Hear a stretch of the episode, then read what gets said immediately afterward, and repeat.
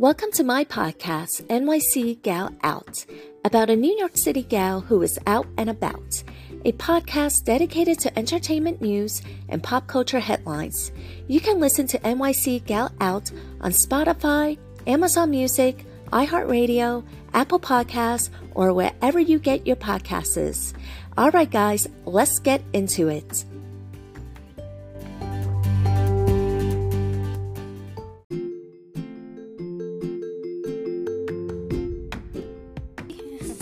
Okay, so let's get into RHONY. What did you think about that episode? I mean, like, okay, so this is going to sound a little kooky, so let me just finish off with what I was saying before. So yeah, so when I was in working for corporate America, like, you know, even if contract negotiations were finalized with like the Teamsters, which were the truck drivers, but they weren't necessarily finalized with the sales force, and the sales force decided to go on strike.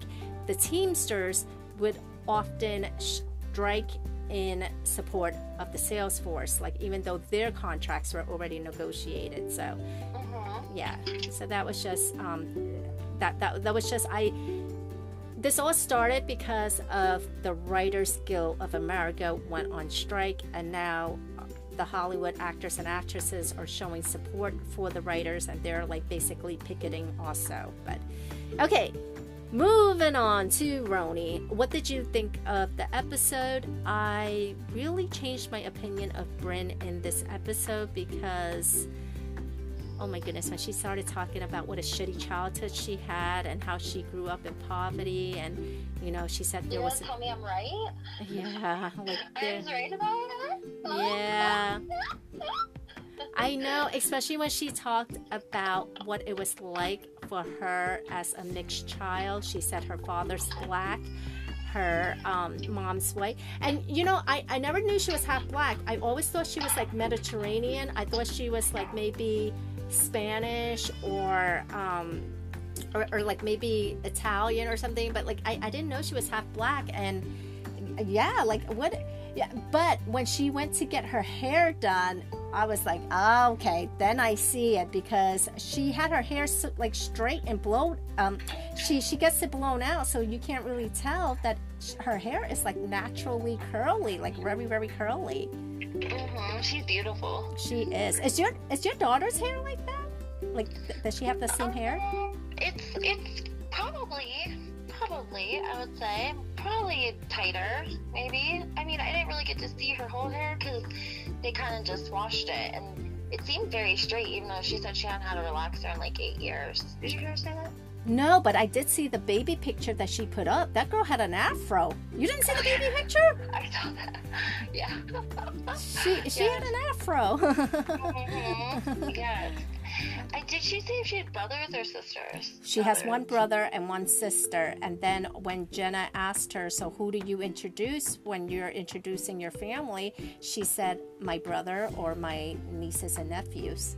So I don't know if she doesn't talk to her sister anymore, but, you know, during her backstory, she said that her mom was a teenage mom, and that she said there was a lot of abuse and neglect. She didn't really go into it. And then I was kind of glad that she stood her ground when the producer in the confessional was trying to push her to tell her story. And, you know, obviously her childhood was probably very traumatic to her, and she was like, nope, I'm not going to talk about it. We could talk about how I feel and how that makes me feel, but I'm not going to talk about it. And she was adamant, and I don't know. I feel like they're building up to something almost, though. Like she's going to drop something on that by the end of this conversation, because they kind of left us hanging. Like they were in the middle of the party. Well, they were in the middle of a party.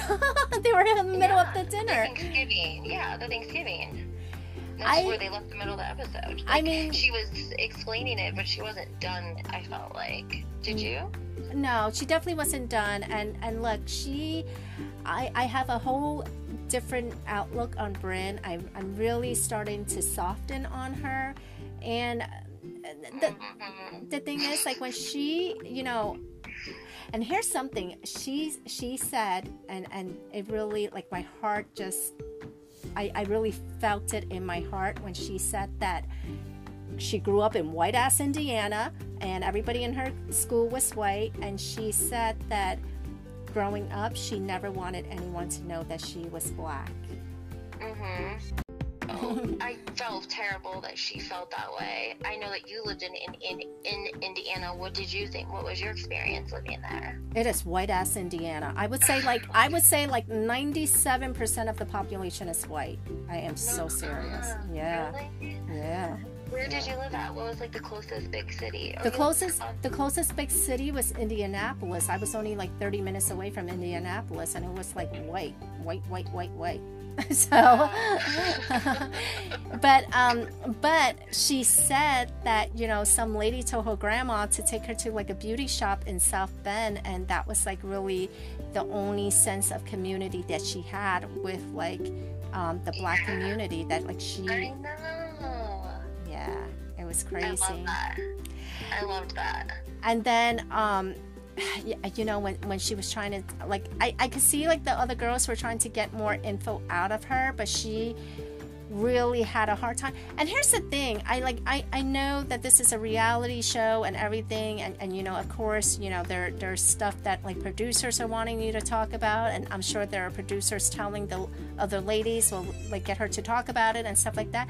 But obviously, Brynn had a very traumatic childhood, and when you're not ready to talk about your trauma, like, some people just don't want their traumas, like, even if it is a reality show, and even if it's something that you signed up for, you know, some traumas you just don't want to talk about. And she did let us know a little bit about it. She said, you know, when it was fucked up, it was really fucked up. There was a lot of abuse and neglect, and you know, she said she didn't really go into like a lot of it, but she said that, I think one thing she said was that nobody changed her diaper for like 6 days or something. I didn't know if I understood that correctly or not, because I hear stuff like that all the time because of my job, like, and it was nice to like see other people, because like the shock on Erin's face, mm-hmm. Like the literal shock on her face was like, you could just see, like, she had never, you know, experienced that. Yeah. Well, I think anybody who would be able to relate to her would be Saab, because in episode 3, in the last episode, Saab basically said that, you know, she moved out when she was 16 because, you know, her mom was renting a room in an apartment. Not even an apartment. She was just renting a room in an apartment, and there was just like nowhere for her to physically be, so she moved out, and she was like basically homeless at one point. So I think if anyone understood Brynn, it would be Saw. And like in the kitchen, when Saw was talking to her husband David, she said, you know, like, Brynn grew up really poor, Section 8 welfare, and David was like basically like you, and Saw said, yeah, like me. So I think that there is that connection that they have with each other, but I hear that Saw and Brynn are no longer that close. What happened? Tell me everything. Oh, I don't know what happened. I don't know what happened, but you know, I mean, I don't know if they're saving it up for like some season finale or something, but like, yeah, that's like the word is that they are no longer close. I don't know if it's an actual legit falling out, or if it was just something that is like, you know, because a lot of this shit is like so produced, like even in this episode when they were asking Jenna, like, well, why did you say that if you didn't mean it, for that to be like blah blah blah blah, and Jenna was like, I don't know, just old lady brain, I guess, you know. Yeah. I felt like they were trying to throw Jenna under the bus. I was like, what the fuck? You think so? Yes. Like when the producer was like, well, why did you say it if you didn't think it was meant that way? Because Jenna actually came to Jessel's defense, because when Erin was retelling the whole story about the cackling hags and whatever, Jenna actually said, well, no, I don't think she meant it the way you guys are taking it as. And yes. And so she, you know, she wasn't trying to like stir shit up, because she even said, you know, I think you guys are taking it the wrong way. I don't think she meant it the way you guys are taking it. And then the producer was like, well, why did you say it if you didn't think it was going to blah blah blah blah blah blah? Well, I figure that'll be the last time she told Erin something. I think so. But Jenna's still my favorite. I am starting to really soften on Brynn, especially for this episode. Girl, I legit cry. I did. I know. I love her. And I posted about her a couple of days ago when she liked my post. And I was like, oh, thank you so much. Oh! Yeah, I legit cry. Okay.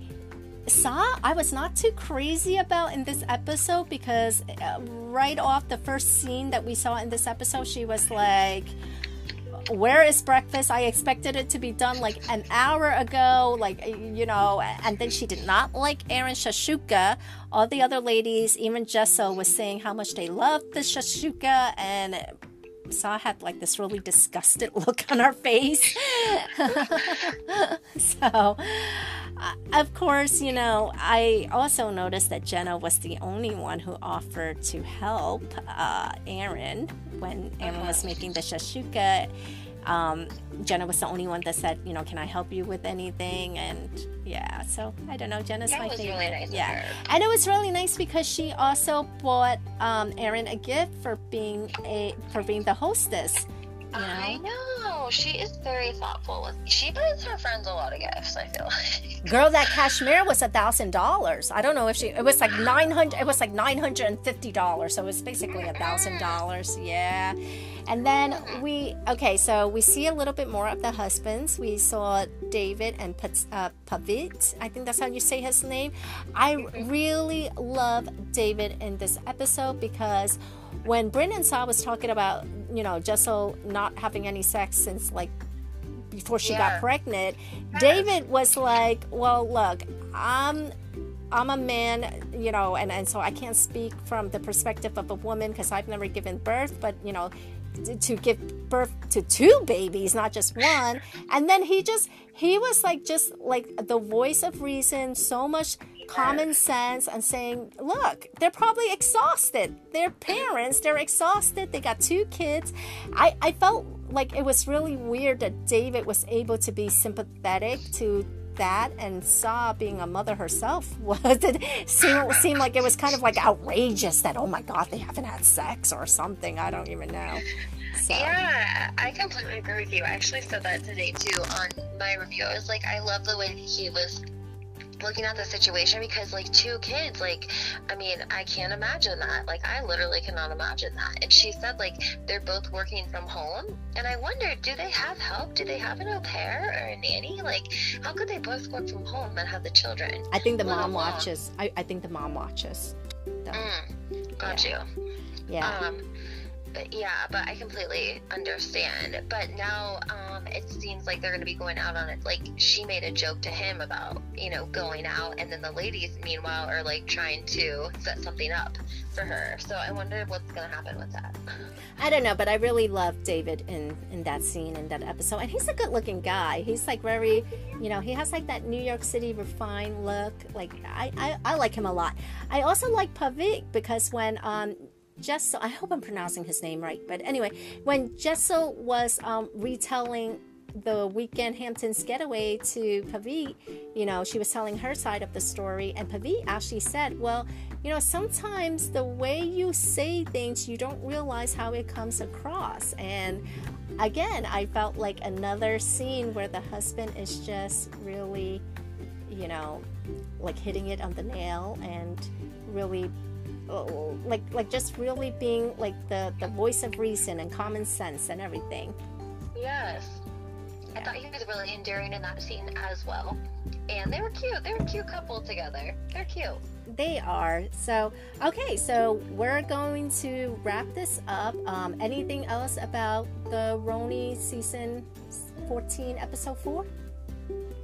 I'm trying to think. I thought it was a good episode overall, but again, I agree with you that it seems like we've seen them in the Hamptons like for like 3 episodes now. Can we get something else, please? Well, they did. Well, these are filler episodes because they had to delete all the scenes. I mean, not delete, but they're not airing any of the scenes with Lizzy in it. So that's why we're getting all these filler episodes because they're already in Thanksgiving. they filmed a lot of scenes with Lizzy in it. I mean, she didn't make it all the way to the end of the season, but she was in, like, they started filming in September, so she was in all of, like, the September, October, and yeah. So, like, they have, like, so many episodes that they're not airing because she's in it. So that's why we're getting, like, these, like, drawn out episodes of, like, freaking Hamptons and stuff, because normally it would just be one episode and then they would be done. But, you know, I just wanted to add also, last week I think we talked about that we hadn't seen Brynn's house, like, she was the only one we hadn't seen her apartment. Yes. And she actually posted, I think it was Domino magazine did a spread of her apartment, and she posted it with this really cute like, it just said, like, thank you for, you know, coming to my little humble rented corner of New York, you know, like, she was very, and it was very beautiful. I mean, I don't think people that don't live in New York City or maybe haven't been there don't understand, like, how much space, you know, is different in New York City than it is in other places, you know, yes, like, closet wise and that, but it's very beautiful. So if you want to check those out, they're on my Instagram, HW Story. #2. Yeah, I saw those pictures. I wonder why. I mean, I don't know if maybe her apartment is too small for, like, a filming crew. I wonder.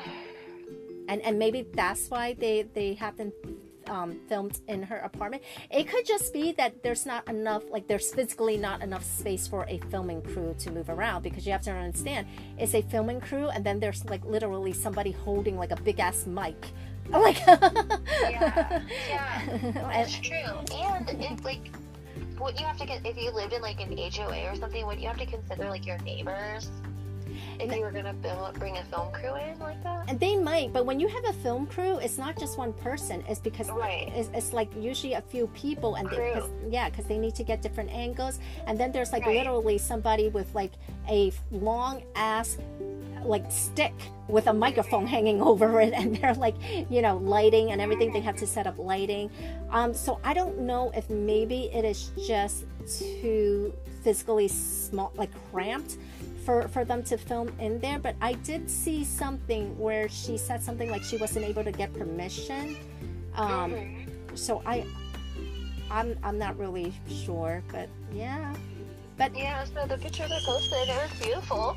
Yeah, it did. But, you know, I mean, I don't know. We don't know the logistics of it. But I am starting to like Brynn a lot. But, yeah. Okay, I hear my kids screaming in the background. Okay, so, so we found out about Lizzy Savetsky, right? Because we couldn't, our last episode, we didn't know why the hell Lizzy left, and then you found out some more information. I found out some more information. So the narrative that she had put out there, and, you know, Bravo is very gracious when they do this, because Bravo really lets housewives put out whatever narrative they want about why they're not asked back, or why they were fired, or why they were made a friend of, or why they were just freaking edited out completely. So they're very gracious when it comes to that. And the narrative that Lizzy had put out was that she was getting a lot of anti-Semitic attacks online. But then I said that didn't really make sense, because Erin's an Israeli Jew, so how come, like, why wasn't Erin getting attacked? And then I said I was going to Google this to find out more information, and then you had also found out info about it. And so what we found out was that Lizzy, her husband, Dr. Ira, no, not Ira, how do you even say his name? Ira? I think it's Ira. Dr. Ira Savetsky, he's a plastic surgeon. Apparently Lizzy is like a Orthodox Jew. She's a mash maker, which that is an actual occupation in the Orthodox Jewish community.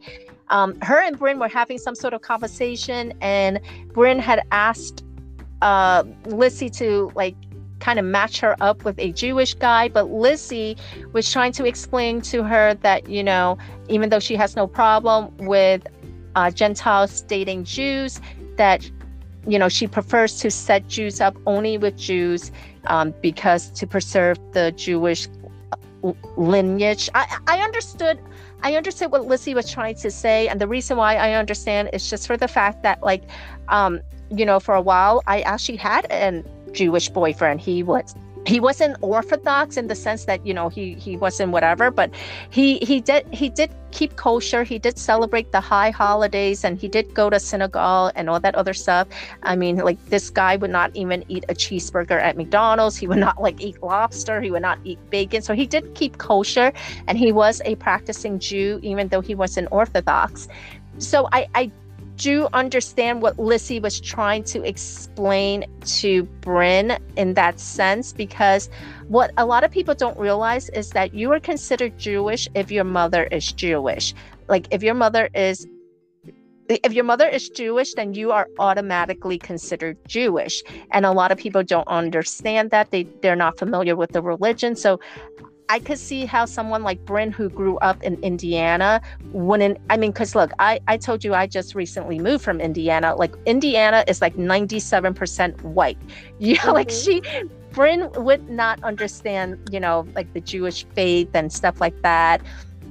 So I could understand how, like, you know, Brynn would have taken it like a certain way, and that it would have been hard for Lizzy to try to explain it. But that wasn't where it went sour. Where it went sour was that supposedly what happened was that Lizzy had like retold the story to her husband, and then the husband felt a certain way about it, and then the husband went to producers to tell them to retell the story. But here's the problem. In between that conversation with Lizzy and Brynn, supposedly the N-word was dropped. Like, they actually said the N-word, but I was told that during filming, the N-word was dropped, but it was said first by Brynn. Now, here's something I want to say about that. Brynn is half Black, so maybe she felt that she, you know, maybe she felt that it was okay for her to say it because that is a part of her community, her culture, whatever. And look, I mean, I personally would not ever say it because I am not part of the Black community. So I feel like, you know, that was not something that would ever be appropriate for me to say. But I do see this argument a lot within the Black community, how some people say that, you know, it's okay for them to say it because that's, you know, that's them taking back the word, or that's them, you know, like, yeah, I would like, have to hear the context of what their conversation was like. Like, what do you mean she used it? Like, she used it first, like, 3 days earlier, or she used it first like they were arguing? Like they were trying to explain. Like, so this all started because Brynn wanted to be like matched with a Jewish guy, and Lizzy was just trying to explain it. And then what happened was, like, Brynn was saying, well, that kind of sounds like, you know, she was saying, well, that kind of sounds like how like the Nazis would explain it. I mean, those aren't her exact words. I'm just paraphrasing and whatever. So nobody quote me on this because those are not her exact words. But the gist of it was that she was trying to say that, you know, well, what you're trying to explain to me sounds like something that like a Nazi would try to explain. It was very like reminiscent of like the whole Siggy Margaret freaking fight over. Yeah. So it was like very similar to that. And look, you know, we all know Margaret Joseph felt a certain way, and we all know that Siggy Flicker felt a certain way about that whole Holocaust thing being brought up and whatever and all that other stuff. So it was like very reminiscent of that whole scenario. And but the thing was that Brynn, when she was trying to explain herself to Lizzy, Brynn had used the N-word, and maybe Brynn felt comfortable using it because she is half Black, and maybe she felt comfortable using that. But then when the story was being retold by Lizzy's husband to the producers, Lizzy's husband, Ira Savetsky, he had used the word to retell it to the producers, which made the producers feel uncomfortable. And that was when, you know, there was like talk about, it's 2023. I need people to do a little bit better. I know. But yeah, that was just like, you know, getting a little bit more into how come Lizzy Savetsky is MIA, because we're like, well, that doesn't make sense. You know, her whole narrative about anti-Semitism online didn't really make sense because Erin is an Israeli Jew, so like why was she only getting targeted? Like, what does that say about a person who like fakes anti-Semitic? Like that's not cool either, you know, because there are people that actually like, you know, there was a woman, I saw her comment and she was I used to be able to go down, I think she lived in New York City, and she was like, I could go down and vote at the synagogue down the street, but because of like so much political, you know, violence, and she's like, they closed it, like I can't vote there now. And it was like kind of sad. So. Well they're saying they are saying that, you know, that she did experience online, you know, hate and stuff like that. Oh, yeah, she so that did happen, but that alone, but that alone was not the reason for why she's MIA. That was the narrative that she was putting out there. You know, she's saying that she stepped back or quit or whatever because of that.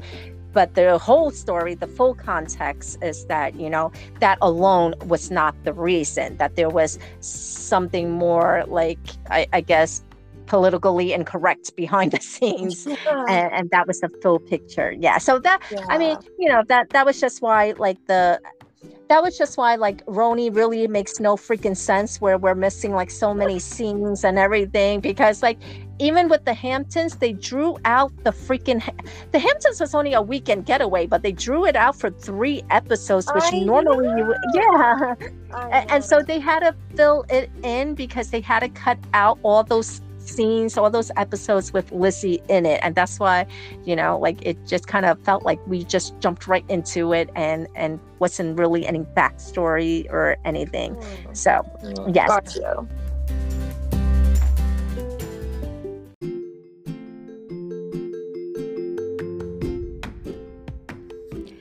Thank you for listening to today's episode. If you enjoyed this episode, don't forget to leave a review. You can listen to NYC Gal Out on Spotify, Amazon Music, iHeartRadio, Apple Podcasts, or wherever you get your podcasts. Until next time, we're going to get into it.